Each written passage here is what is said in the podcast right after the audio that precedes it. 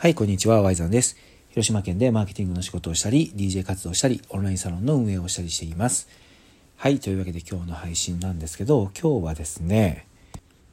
世の中の価値とは何かっていうことに気づくヒントになる話をしたいなと思います。これは、あの、僕の配信って、これに限らず、あんまりこう、答えを言うことがなくて、というのが、これはね、なんて言ったらいいのかな、自分の理念とかでもあるんですけど、やっぱりこう、答えってもう人による時代になってるなと思うんですよね。10年ぐらい前はそれこそ正解みたいなものってあったんですよ。まあ正確に言うと正解みたいなものが長く使える時代があったって言った方がいいのかな。今はもうそれが目まぐるしく変わっていくので究極昨日正解だったものが今日はもう違うよみたいなこともありえるわけでそうなってくるとやっぱり自分に合った考え方を身につける癖をつけるしかないなっていうのを真剣に思っててそういう意味で僕は自分のこんな風にしたらうまくいきましたみたいなことは話したりこう考えてますっていうことは言うんですけどそれがそのこれを聞いてる人の正解になるとは限らないとも思うわけですよ。ただその成功事例の中には考え方のヒントがあると思っててそこを含めて聞いてくれると何て言うのかな付け焼き場ではなくずっと使える、えー、自己成長のヒントみたいなものをね届けれればと思っててまあそんな曖昧なことじゃ物足りないっていう人はですね、まあ僕の発信には多分合わないと思うので、そこはドロップしてもらって大丈夫なんですけど、えー、聞いて面白いなという人は考えながら聞いてくれたらいいんじゃないかなというふうに思ってます。はい。というわけで今日はですね、価値を考えるヒントなんですよね。これ、今日ちょうどすごく分かりやすい事例があって、それを話そうと思います。何が言いたいかというと僕は価値っていうのはクオリティだけでは語れないと思うんですよね。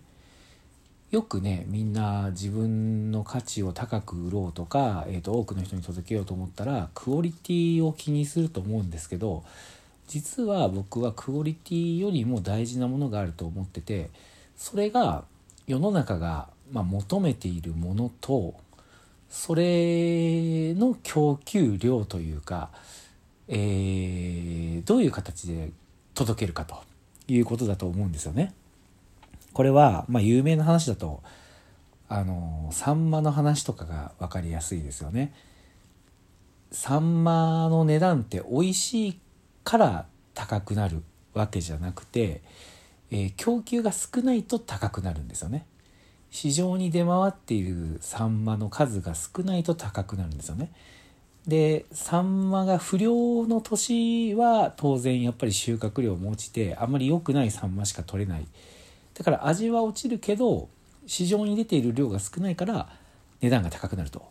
逆にすごくサンマがねあの順好調に取れる年っていうのはものすごく脂も乗ってて美味しいんだけどたくさん取れるからたくさん供給されるから値段が下がると。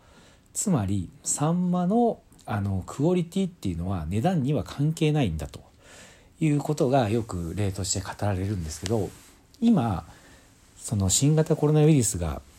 猛威を振るうことで人々の需要っていうものが、まあ、大きく変わってきてるわけですよ。そうなった時に人々が何を求めてるかっていうのを正確に把握捉えることができると高く売ることができると。でこの売るっていうのはまあ単純にね物を売るとかそういうことだけじゃなくて自分の発信を見てくれるとかゆくゆくは何かにつながる信用をね信用を獲得することにもつながるっていうことです。ここを無視してクオリティだけ高めているそれって本当にねあんまり意味ないというかそういうことをね、あの、一回考えた方がいい時期になってるのかなと思うんですよね。で、なんで僕が今日これを話そうと思ったかというと、あの、ももクロなんですよね。ももクロです。僕の大好きな桃色クローバー Z なんですけど、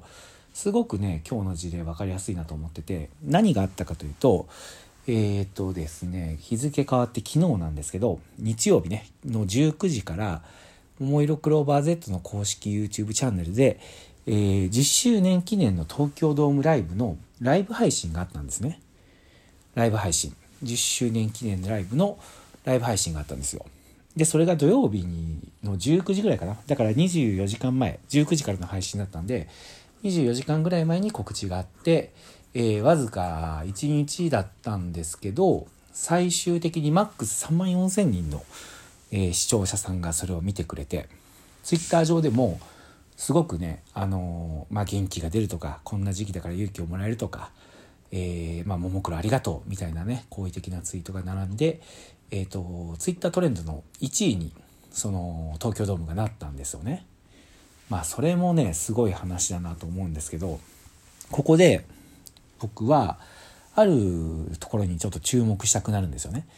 それが何かというとその配信された東京ドームのライブっていうのはもうすでにブルーレイ DVD で販売されてるんですよ。そして多くの人がやっぱり今日ね配信を見たほとんどの人がそれを持ってるんですよね。10周年ライブで東京ドームっていうのがまあももクロの中では5人だったメンバーが1人卒業して、えー、10周年の記念イヤーだというのにものすごく逆境の中でそれで、えー、うまくねうまくというか見事実現したすごく思い入れのあるライブなのでやっぱり多くのファンはその DVD ブルーレイっていうのを買ってるんですよ。そして僕も買ってます。つまり、その映像はいつでも見れる状態にあるんですよね。にもかかわらず、19時っていう時間を指定されて、そしてアーカイブも残ってないわけです。そして YouTube なので、当然画質も良くないんですよね。これあの、配信側は画質を高画質で配信にこだわったらしいんですけど、今、あの、これちょっと豆知識なんですけど、YouTube にすごくアクセスが集中してて、えー、YouTube 側が少し画質を落としてるんですよね。そのサーバーに耐えれないとかそういう理由だと思うんですけど、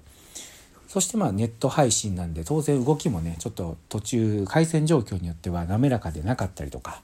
する。言うならば自分が持ってる DVD よりクオリティが落ちる状況の配信なわけですよ。僕もそうなんですよね僕もそのあの映像ブルーレイで持ってるので自分の持ってるブルーレイを使えば別にいつでも見れるものなのにわざわざ日曜の19時に待機してですよその環境も良くないものを見る必要って普通に考えたらないじゃないですか。にもかかわらずたくさんの人がそれに集まって熱狂したわけです。これがなぜ起こったのかっていうのをやっぱり考えるのがすごく大事なことだと思っててクオリティでは発売されているブルーレイの方が高いわけですよ。それねもちろん新規の人持ってない人が見てるっていうのったら分かるけどそれだけだったらあんな人数が集まらないわけですよね。そして多くの人がチャットでコメント欄に自分はこれを持っているにもかかわらず見に来たよというふうに書いてたと。これが何を意味するかというと、えー、今の人々はやはり自宅で待機してたりとか楽しみを奪われて自宅にいる人がいるので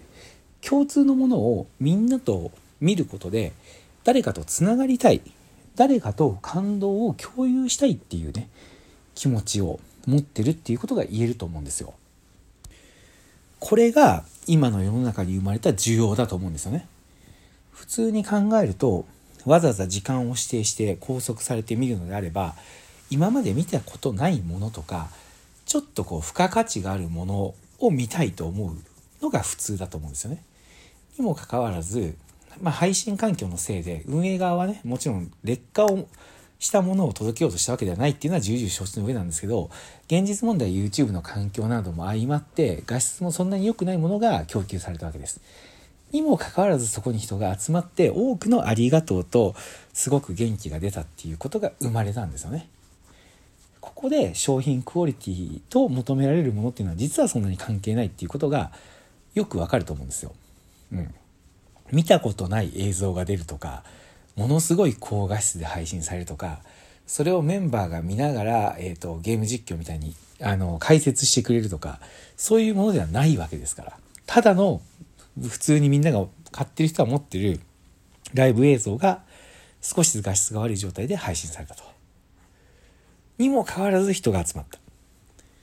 この理由を正確に把握すると